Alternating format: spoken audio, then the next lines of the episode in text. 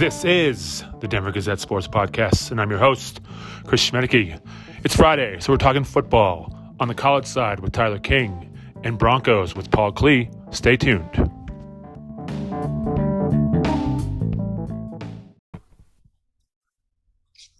We are joined by college football reporter and notable Phillies fan, Tyler King. Tyler, how are we doing? Um, I'm pretty good for now. Check in with me um, at about six o'clock Mountain Time to see how Game Three against the Braves went. And I'll let you know how I'm doing then. Um, we'll see. I'll, I'll, be at I'll be in Boulder tomorrow for tomorrow for a variety of things. So we'll see how my mood is while I'm covering covering the game tomorrow. So.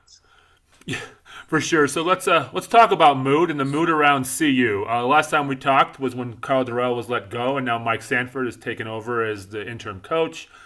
Uh, you did a story, you know, during this bye week for them. How's how's the vibe up there now? It's it's good. I think it's a lot different. Um, you know, I kind of described it. I was talking with some other people on the, on the CU beat um, last week, and I was just saying. I mean, when Mike Sanford comes into the press conference, you know, the, it's just not the same as when Karl Dorrell would come in. I described it as like when Karl Dorrell would walk into the press conference room, you know, at about near close to one o'clock on, on Mondays, everybody in in the room would kind of just get quiet, sit up straight, kind of like I described it as like you know when you had a really strict teacher in high school and they'd walk in the room and everybody would kind of stop stop goofing around and start really just like sit up straight and just shut up. That was kind of how um, how it was with Dorrell and Sanford is just different. I mean, people are laughing in, in the press conference. Um, you know, his wife is in there all the time, and it's just a different environment. Even practice this week, it's music is blaring, coaches are sprinting up and down the field, just yelling and you know bringing a ton more energy. And it's not like these CU practices were dead and without energy before, but it just has a different kind of feel to it than than it did before. And um, you know, I don't know if it'll lead to any wins, but you know, it just feels a lot different, and that's definitely a welcome sign for this team that's looked dead at least on Saturdays for the entire season. Yeah, that was always Dorrell's vibe in my mind. He was kind of the the strict teacher, like. Yeah, he seemed like he ran a pretty tight ship. Now, like you said, I don't know if it translates to wins, but do you, do you think the players had any problem with Karl Dorrell? Because you never really heard about that. I mean, there's a lot of no, transfers. I don't think so. No, I don't. I don't think so. Um, you know, there were some things Dorrell could have done a lot differently in terms of personnel standpoint. Um, yeah, obviously there's some a lot of high profile transfers that left the program um, after last season, but I don't think Dorrell was disliked at all by the players. I mean, obviously in the public they're going to say that they respect him and they appreciate everything, bringing him. The coaches and players respect him and uh, for bringing um, them into Boulder. Um, but I don't, I don't think Dorrell was disliked at all. I mean, yeah, it was. He did run it like an NFL program, which is had been the majority of his his experience the last 15 years. He'd been mainly just a position coach in the NFL after his time at UCLA came to an end in 07. So, um, yeah, it, it, was it was kind of like a, a, strict program. It wasn't like a lot of what you see from college programs with the ener- the high energy in terms of the music blaring, coaches running up and down, just trying to create as much energy as possible. That really wasn't what was like under Dorrell. So I think this is definitely different and fits more of what these players, especially for a young roster that just needs the energy on a daily basis from the coaching staff. So they uh, Cal comes to Boulder tomorrow. Uh, Owen McCown, well, this will be his third start, correct? Yep, third start in a row. Yep, third start. So you know he's probably playing the rest of the season unless he gets hurt. Um, what do you know about Cal? They're three and two. You know they just lost twenty eight to nine to Washington State, so their offense is kind of middle of the pack. What do you see from them? Yeah, they're a decent team. Um, they beat Arizona earlier in this year, who just blew the doors off CU two weeks ago. So uh, I think Cal's a pretty good team. They've got a really good true freshman running back named Jaydn Ott, who's averaging 106 uh, rushing yards per game. He's also got you know five touchdowns in five games. So he's really going to be someone that CU is going to have to watch for. And they haven't been able to stop any really good running back at all this season, whether it's Zach Charbonnet at UCLA, um, Mo Ibrahim at, at Minnesota you know, Brad Roberts Air Force, you know, TCU's various running backs. I mean, they faced a lot of really good running rushing attacks so far this season, and they haven't been able to stop any of them. So that's really what I think is going to be the key in this one is, you know, does new defensive coordinator Gerald Chapman because we like we mentioned we talked about Karl Dorrell getting fired, but you know defensive coordinator Chris Wilson was also let go that day. Um, so now Gerald Chapman, it's his first time as a coordinator, um, but he is really really fiery. I mean, I noticed that in the preseason when I'm at these open scrimmages and he is cursing on the field and yelling up and down and it, it was it was it was eye opening to see in, in, a good way. I think just the energy he brought in his first year at a program. He's definitely very confident. He comes from that um, Ed Orgeron coaching tree, so he's definitely got uh, that going for him. Um, so yeah, I think it'll be it'll be interesting to see if there's anything different scheme wise from the CU defense in terms of trying to stop the run. Um, because it is going to be another difficult day. Because Cal's quarterback, uh, Jack Plummer, he's a Purdue transfer. He's kind of a game manager. Kind of, he'll take what uh, he'll take what the defense gives him. Kind of like what they saw from Minnesota. Although Minnesota's quarterback didn't need to do Tanner Morgan didn't need to do anything in that game. Yeah. All they had to do was run the ball, and they could get 15 yards of carry, basically. And I'm not even exaggerating. Um, so we'll see. We'll see what CU does differently defensively if they can stop this rushing attack that Cal has because it, it is pretty good. Do you think we'll see anything different on offense now? No, them? I don't think so. Um, I think we talked with new Clay Patterson was a tight ends coach, got elevated to offensive coordinator with Sanford going from OC to head coach. Uh, I still think Sanford is, is going to have a huge part in the offense. I don't think it's going to be uh, much different. Him and Patterson have a good relationship anyway. They work together at Minnesota the last couple of years. So I think we'll see pretty much the same.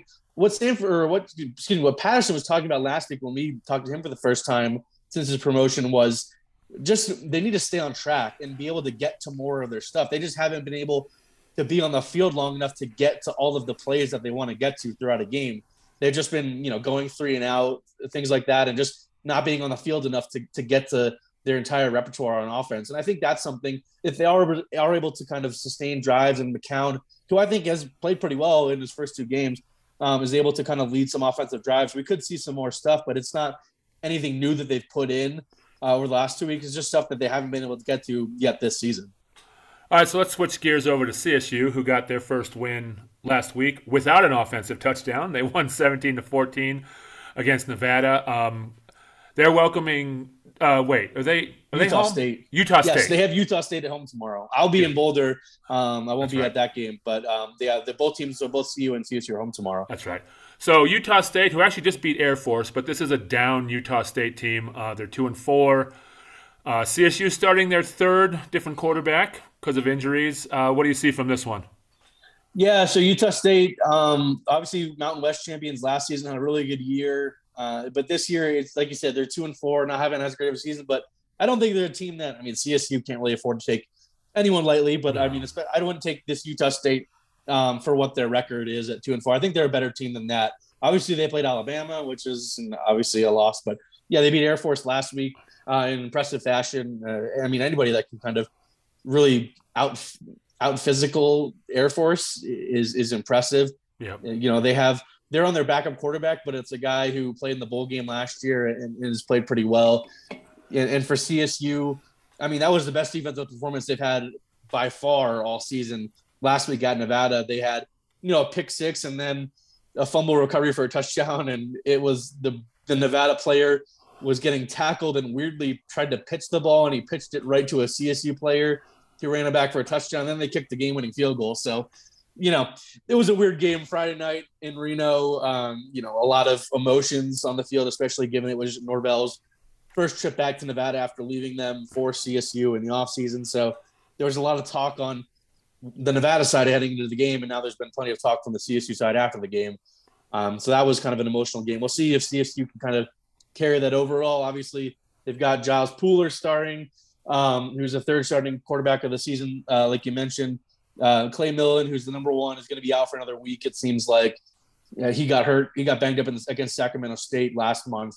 Uh, and then Brayden Fowler, Nicolosi played last week, got banged up a little bit, didn't come out of the game at all, but they're just trying to give him a week to kind of rest a little bit. He'll be available if needed, but they're going to give Pooler a chance. And Norvell said early in the season, or before the season started, and he said it, reiterated again this week that he expected a lot of these quarter, all these quarterbacks to play at some point this season. Um, I mean, the offensive line play has been really bad, so that that that is true. And now we're getting to see the third one. Yeah, you know, dude, um, we keep, you know, the air raid was what Norvell brought, but they really haven't been that good on offense. You think it's the players? It's the, you know, they, their quarterback has, you know, rotated all over the place. Offensive line's bad. They're not scoring a ton of points yet. No, it's personnel. I think the offensive line. I wrote about in my preview today uh, for tomorrow's game that they're finally going to have. It's so it's, they're going to be their sixth game of the season. They're finally going to have their first game, second straight game with the same offensive line combination, which is just really astonishing to think about. I mean, they've played six games. This is the first time it's going to be the same offensive offensive line for uh, in a row. So I think they've only given up three sacks in the last two games, which is promising. Uh, and they and they ran the ball pretty well against Nevada. Avery Morrow had a pretty good game, was getting on some chunk yards. But yeah, this is not the offense that Norvell, uh, Matt Mumme, the offensive coordinator, they want to run. This is not. They, they just don't have the personnel. They had some pretty good wide receivers coming into the season. They've had multiple of them leave. Three of the top four receivers have left.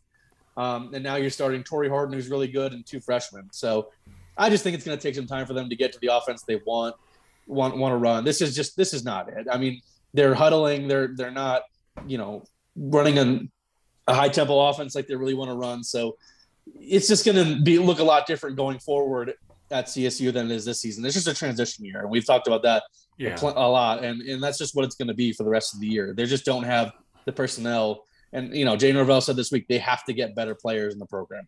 They, they have to get better players, more talented players, yep. but also players that want to be there and buy into what they're trying to do because they haven't had that at all this year. They thought they did, but you know they've had a, at least a dozen guys leave the program through the first couple games of the season, and that's probably over just given the fact that you know there's that redshirt rule where if you play four games or less, you can sit it out. And now that most guys have played five games, it'll probably stop. But you know that's just what it is when you're in your first year at a program. It's just kind of it's been especially a program like CSU that's had a lot of bad football be played there over the last couple years. So it's going to take some time. Well, yeah, when I was reading through your preview, I had forgotten about the Utah State game last year where they didn't spike the ball and just ran out there. Oh my god, I, I, forgot about that game too until until yesterday when I started writing my preview for when I started previewing the game. I was like, oh my god, I forgot about that crazy game where they were down by two in the last minute. They go 61 yards really quickly. They get a first down to the 23, and instead of spiking the ball, they just the clock is stopped obviously because they picked up a first down before, and so the chains need to be reset. Um, it was a long first down, so it was going to take a while. And instead of just spiking the ball, and there would have been 11 seconds left, could have even run another play.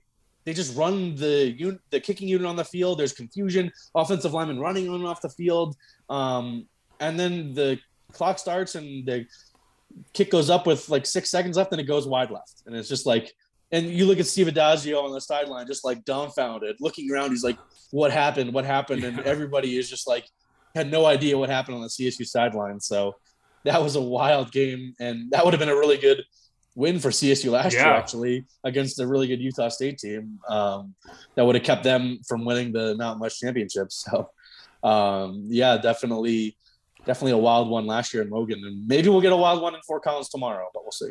I think uh, Addazio looking confused was the was the image of his whole era up there in Fort Collins. But anyway, uh, so what do you got? Definitely.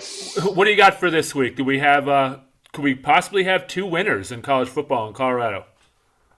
I don't, I wouldn't get my hopes up with that. I think one would be nice for either CU or CSU to win. Um, I don't I don't think either team's going to win, but I think CU is going to be interesting. Where I'll be tomorrow, just seeing what it's going to be like. I've heard it's going to be a really good crowd. I've heard it's family weekend. It's family um, weekend, yeah. Family weekend in Boulder. So I've heard it's going to be a sellout, if close to something.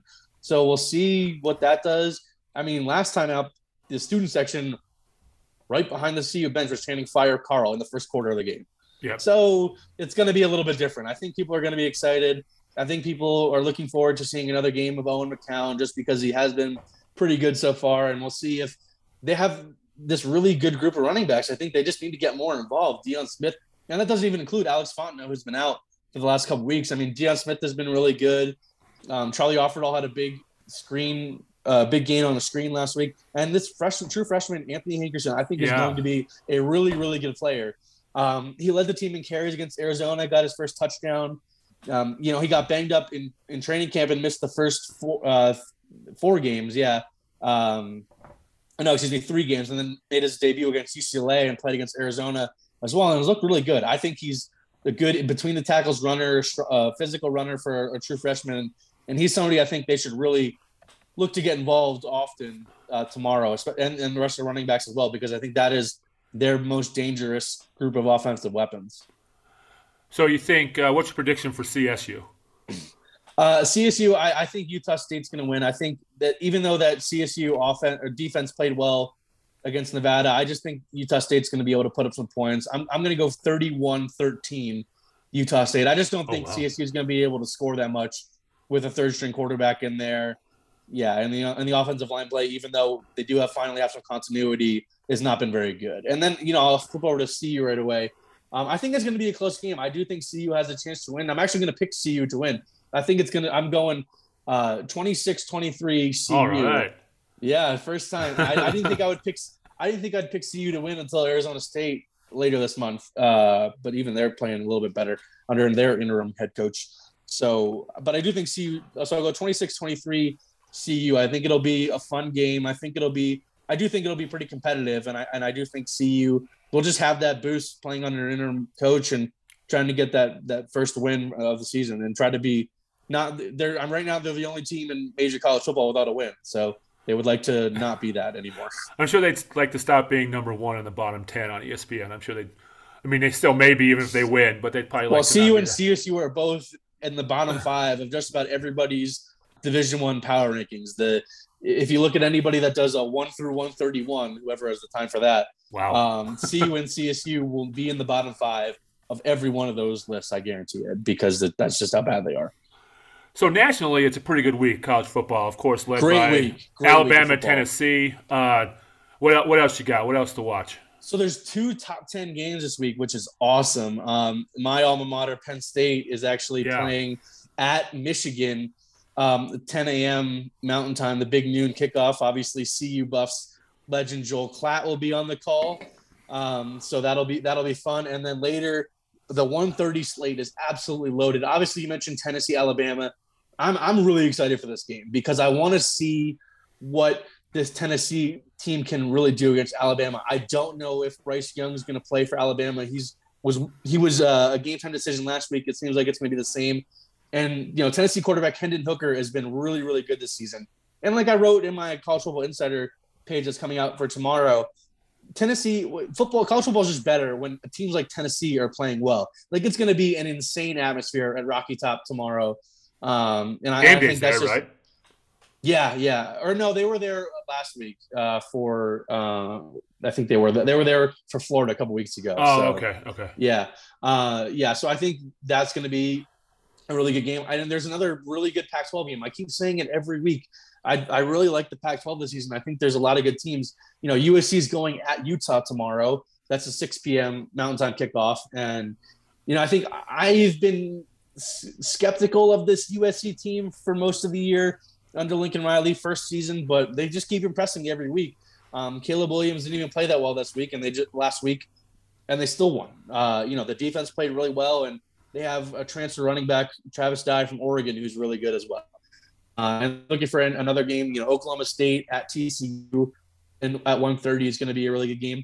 I mean, that TCU team that uh, is looking better and better. Yeah. For the way that first half went against CU in the opener, I don't know how that happened. Um, and then NC State at Syracuse is the other game to watch. Um, the ranked matchup. Syracuse is five and zero. Oh. That's their best start in about 35 years. So um, that that'll be that'll be a good game. I think the ACC is underrated as well. So that, those those those will be my games to watch this week.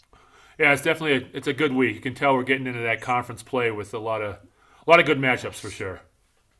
Yeah, it's th- it's tomorrow's the third Saturday in October already, so we're we're getting some good football, which Crazy. is which is great. Crazy. All right, Tyler, thanks for joining us. Uh, we will uh, talk to you again next week to preview uh, the, the weekend slate. Yep, thanks for having me. All right, thanks.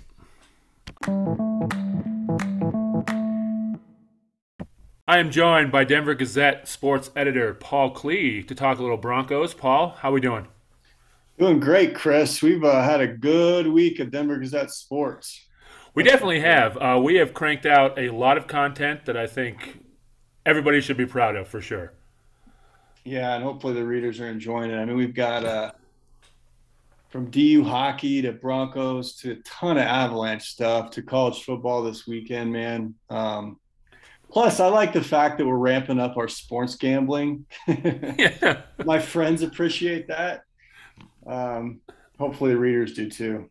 Uh, my wife's comment about me putting my name on gambling picks is, "Why are you leaving yourself open to that?" And I said, yeah. "Well, it, will be all right. If I start getting nasty emails, it'll be fine." yeah, as long as you keep your ATS record above 500, we're good. Well, it's not on the best bets, but on the Broncos prop bets, I am eight and seven. So um, I'm going to take. I'm going to take that. That's I did really, really good. I did those really, are uh, plus four hundreds and stuff like that. Okay, so let's uh, let's go ahead and start talking about the Broncos. I don't want to rehash what happened eight days ago because I don't think anyone wants that. Um, our colleague George Stoia and myself had a therapy session that uh, that Friday, and I think I think we're ready to move on. But I think the biggest question I have for you is, what what is this team? What what is their identity? What besides wanting people to turn off their TVs, what what what are they? It's really interesting you bring that up because I'm working on our our Broncos uh, magazine for Monday, um, and what I'm writing about is looking back at the coaching search um, for some of it. And you know there are there are a lot of very good options. This was a really good cycle that sure. looks to have produced some just superb head coaches. Kevin O'Connell um, looks terrific. Uh, Brian Daboll, who was you know he was my choice, and I don't want to say that like I'm smart or something because I'm I'm not, but uh, he's been terrific with the Giants. I mean, gosh, what are they four and one, something like that? Yeah. Um, and and so what I'm getting at is the reason I like Daboll. I've never met the guy. The only connection I have to him is one of his coordinators um, is someone I've known for a, while, a, a long time, and he said this he's a star. And I asked him why, and this was a year or two ago. And he said, because you know exactly what you're getting. You're going to have a really good defense and you're going to have one of the best running games in the NFL. And look at New York. Look at the Giants. Top 10 running game, top 10 defense. Yep. It's not flashy. It's not sexy. There's not innovation that you've seen in some of these hires. Um, analytics usage, he, he is big on that, but not to the extent some others are. When you watch the Giants game, and I've only watched one so far, for some reason they played at different times than the Broncos, but I haven't been able to watch them. You know what you're getting? You're getting a bunch of Saquon Barkley, and you're getting a defense that hits you really hard. And their identity is very plain to see. Um, they don't try and hide anything. They're not going out of shotgun on a game deciding play. Right. So um, I think that is the best question right there is what are the Broncos? They got to figure out what the identity is. Um, I'm, I am probably like a lot of people, um, a little bit surprised that it has taken this long to figure out what it is what were they doing in San Diego when they had all the receivers down there? You know, yeah. the, routes, the routes are off, the timing's off. Um, what were they doing in the off season of OTAs when they're not doing one-on-one drills? What were they doing in the preseason when they didn't play their guys? Uh, it looks like just an operation that is not so much out of sync, but has never been in sync because they didn't necessarily work on actual football game coverage. So um, yeah, that's been the that's been the disheartening thing for me. And now you go to a place um, in LA that, um, well, that's not a finely tuned machine. The quarterback is. Yeah. So this is a very interesting game. It's a big point spread for a for a divisional game in the AFC West. It's a full touchdown. I just saw. It's up to seven points. Um, turning point. You know, it could be a turning point if they're able to steal one like this. Did it go up to seven points? Because when I looked at Superbook this morning, it was four and a half. Oh, is that right? Yeah, I think it's gone down. I might have seen a, a an old one then. Yeah. Um, that means money's coming in. So, um, boy, that's surprising to me uh, because that is an offense that can really score. And what we've learned over the last six years with the Chiefs, when you play these robust offenses that put 30 on the board, you got to be able to keep up with them. Yeah, and, and none of no one has seen the Broncos. I mean, the Broncos scored, you know, they had nine points or whatever it was on Thursday, and there's I don't, I'm not sure the exact number they're averaging, but I think it's 16 or something like that. Mm-hmm. You know, Hackett is supposed to be this offensive guy. You know, they brought in Russ. Jeudy's supposed to be talented. Sutton's the only one in my mind that's performed on the offense. Mm-hmm. And I mean, they just their offense is so it's just boring and it's just vanilla and and it just doesn't seem like anything is ever happening except for one exciting play in Las Vegas to KJ Hamler. Yeah, they've been good on explosive plays and don't have the points to show for it. It's a bizarre dynamic right there. Um, it clogs up, as everybody know. I don't want to rehash all that, but it's this isn't a situation where you can wait six or seven weeks to figure it out. No, you know the the only reason the Chargers are three and two right now is because they're missing maybe their two best players, Slater and Bosa. Yeah. And otherwise, if if they're able to get Bosa back, which I think there's a possibility of that happening, um, they're not going to slow down, and the Chiefs are not going to slow down. So, and the Raiders are, you know, I know you are what your record says you are, but that's a team that's where they one and four. Yeah, they're better than that, man. They got players, so um, the Broncos got to figure this out quickly. And the issue is guys are dropping like flies. Yeah, I was just going to bring that up going into this Chargers game. Um, you know, I know you've mentioned to me a couple times that how much you love Herbert, and with mm-hmm. good reason. The guy's amazing. I don't mm-hmm. know if Keenan Allen's playing. I haven't seen an update on that yet. But you know, the Broncos don't have Ronald Darby. Sounds mm-hmm. like Justin Simmons Justin Simmons is going to be back. But you know, is this a game where that secondary is is going to be really tested? Yeah, man. I I think that the most important player on the field is actually Kareem Jackson. Yeah. You know, there was a play, I want to say it was two years ago, maybe three.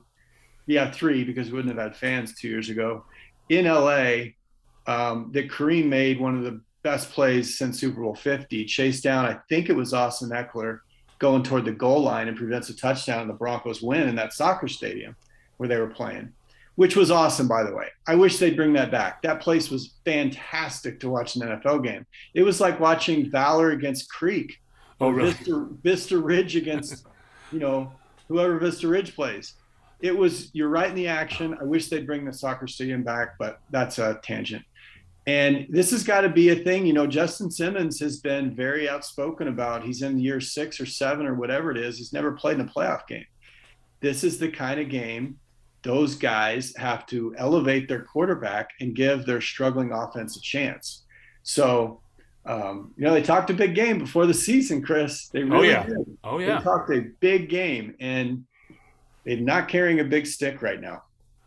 Yeah, that's you know all the the confidence that just came out of training camp and even in the preseason. Oh, we don't have to play these guys. We're in good shape.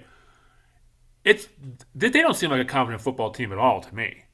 No, it was arrogance. It, that was arrogance. It, that was. Um, I remember at the Nuggets game when when the OC Outten and Hackett both yeah. were on the mic saying um, we're going to score a lot of points. Um, it's it's going to be awesome. It hasn't been awesome, and I think it's a great lesson for the next person who's here leading the Broncos.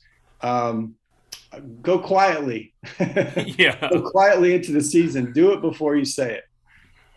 You know, before you talked about the coaching search, and I don't know, I'm sure maybe it brought up that El- Elway was interviewed recently and talked about Kevin O'Connell.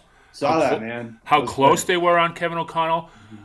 I remember when they were doing the search, I read some stories on Kevin O'Connell and felt that he was perfect. Now, I don't know, you know, they would rather wait till after the Super Bowl and all that. And Maybe they didn't want to wait that long. But, I mean, I think people's patience is just over with Hackett, and they want to see it. And if they're not going to see it, he could be gone after one year. Yeah, I mean, it's right now it's a one and done deal. It, that if if you had to take a you know speculate, I think it's a one and done deal because it's it's simply not there. And you combine that with the 245 million you just put on the quarterback. Yeah. Um, these aren't things that new owners are going to look at favorably because that's not why they signed that check. So um, it is uh, this has got to be a really important game for the Broncos to show up because if you go out and score 10 points again on Monday Night Football again with an expensive quarterback and all these injuries, whoo boy, um, all of a sudden you're going to be six point underdogs against the Jags in London in a couple weeks. Yeah, and you know that was a game that I think a lot of people circled as a win, but it's you know, I the Jags look pretty decent, so I don't think I don't know if there's any easy wins on the Broncos schedule anymore. You know, George and I talked about that too last week. Like maybe the Jets, but they're frisky. Mm-hmm. Um, you know, mm-hmm. you haven't beaten the Raiders in three years, whatever it's been. Mm-hmm. You haven't beaten the Chiefs in you know eight years or, whatever, or seven years, whatever it's been. And you know, they have Baltimore, they have Tennessee. Like Oof. nothing's going to be easy. No, man, because Lamar Jackson's my favorite NFL player, and you don't want to go to Baltimore when it's cold to play that guy. Um, no. One thing I was tossing around this morning was it, it, does seem as if the Broncos, and, and I don't know if it's specific to George Paton, but they do get enamored with a personality. Yeah. And an energy and a, a confidence.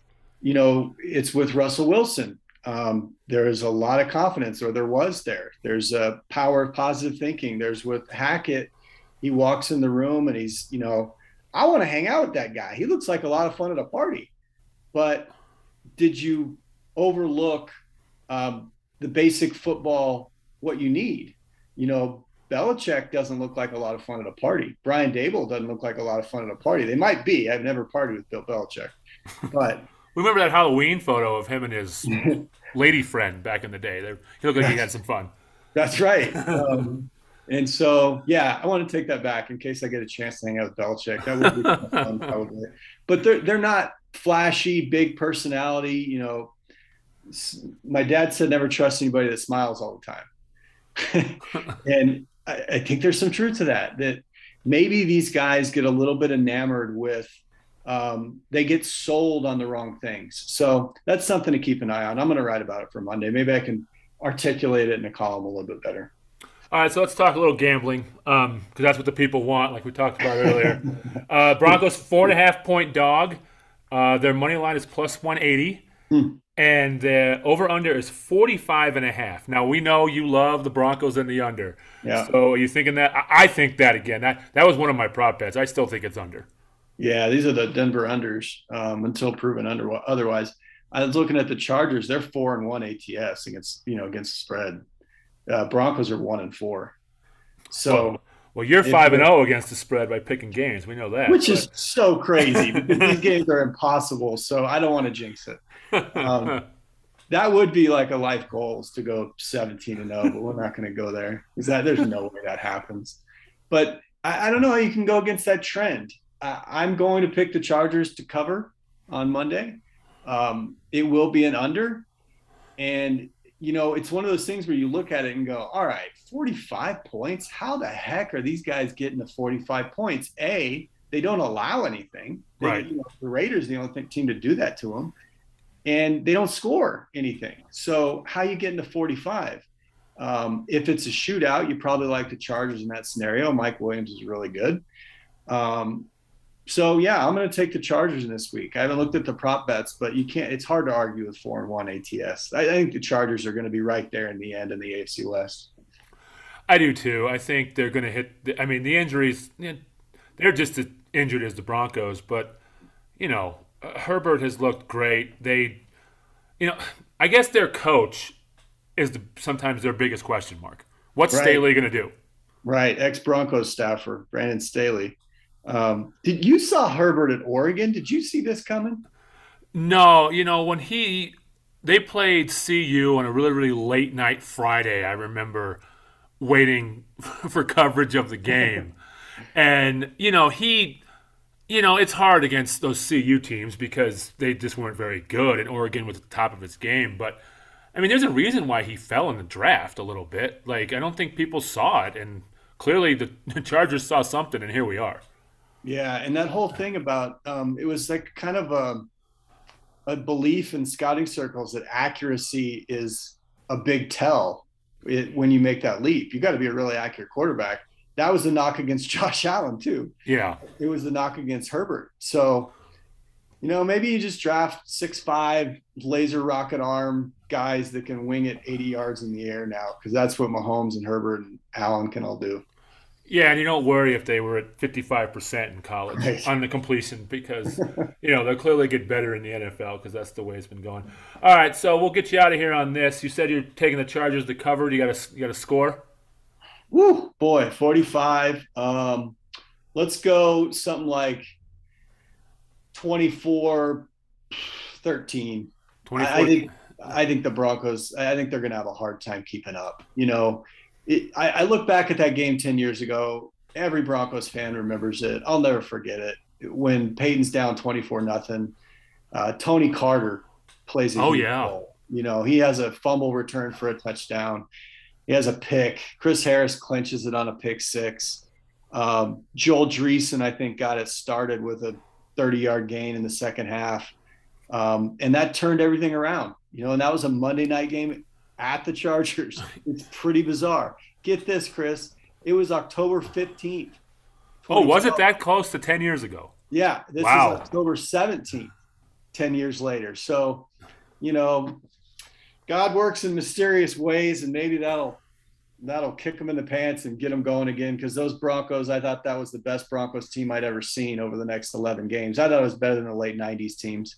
Of course, they lost to the Ravens, but um, top three offense, top five, top three defense.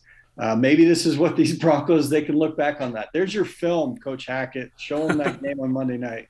I, I will say that those 2012 Broncos that that was the that was the hardest playoff loss I think the fan in me because that team it wasn't perfect but man it was just they went to Baltimore and beat down Baltimore Yeah, And Chris then- Harris had a pick six in that game too. That was December fourth, I think, and so it was late in the season. yeah Um, they were rolling, man. I mean, Kansas City came in here. I think in the finale, it looked like the Broncos were hosting Cherry Creek. You know, it just looked like a different game. So I'd have to say it, it was either that or the Jags game. yeah For me, it was. Pro- I think I missed school the next day because I was so upset. That's a really long time ago. Uh, I think a lot of kids probably missed school the next day because that that was the Broncos hadn't won it yet. You know, right they hadn't won it yet. So that I don't know, probably one and one A. All right, I don't know who I'm going to pick. I, I was I was wanting to pick Denver just to see maybe it, it is the 10 year anniversary and everything gets going again, but it's just really hard to pick them. So I, I think I'm going to go Chargers too. I'm going to go 24 19 because I just feel like the Broncos kick so many field goals now that they'll somehow have 19. I mean, you know, so that you know that's a five point. So there you go. There's the Chargers covering there for me too. Right on, one touchdown, four field goals. Yeah, I wouldn't be surprised if that happens. All right, so let's uh, let's plug some stuff we got going in the Denver Gazette. Um, So we had uh, we had our Avalanche special section. They're off and running. They've played two games. Kyle Fredrickson's been covering that great. Uh, we'll have our Nuggets section on Wednesday with uh, pretty much saying it's time for this team to win it all. Yep. And then what else we got this weekend? Boy, uh, George and I are heading out to Southern California Sunday, both of us, and then for the game Monday, um, I'm gonna take him to get some fish tacos, All right. and and then uh, what else do we have? Gosh, uh, we got CU and CSU both playing Saturday. Um, the Avs are going, and Fredrickson's been great on that beat. Vinny's got really good stuff in that Nuggets section, man. Yep, That, yep. that runs Wednesday in the Denver Gazette, but we're going to stagger it so people are going to see a ton of stuff coming from the Nuggets beat. Monday morning will be the first story. Yeah. So, and I do believe, man. I mean, not that this is a Nuggets podcast, but this is time. Because Another reason it's time is because you look around the West. There's not a juggernaut in, in Lakerland. You know, Nope. that's that's not scary. Um, the Clippers could be awesome, but they're still the Clippers. Um, the Warriors are punching each other, and they haven't even started yet. That, that's a bad precedent before the season starts. Phoenix So- has owner drama. Yeah, Phoenix has got all that stuff going on. So th- it has not opened up for the Nuggets like this probably since 2009. And I, I'm writing this. I shouldn't give it away, but I'll, I'll say it. This is the best Nuggets team since 2009. Yeah. This is the most complete roster they've had since Chucky Atkins, Anthony Carter, oh goodness. Kenyon Martin, Birdman, uh, Nene. Nene, Juwan Howard was on that team. Can you believe that? The coach at Michigan. So this is as this is as complete a roster as the Nuggets have. Ramp up the pressure on Michael Malone. The injuries are heartbreak and they were a bummer and they stunk. They also provide tremendous job security. Yeah. And if the Nuggets are healthy, like they say they are, it's go time. Well, I think that's just the perfect way to end. It wasn't on the Broncos, but I think that's perfect. Um, because you're right. Um, it's just, I mean, there's no excuse this year. It, there really isn't. All right. So, Paul, thanks for joining us. Uh, it was good to talk Broncos and that little bit of nuggets with you. And uh, we will talk again next week. Sounds good, Chris. Thank you. Right, thank you.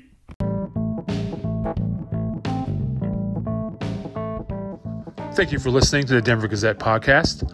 Make sure to visit denvergazette.com for all your local news on Broncos, Rockies, Avalanche, Nuggets, and much, much more. We'll talk to you next time.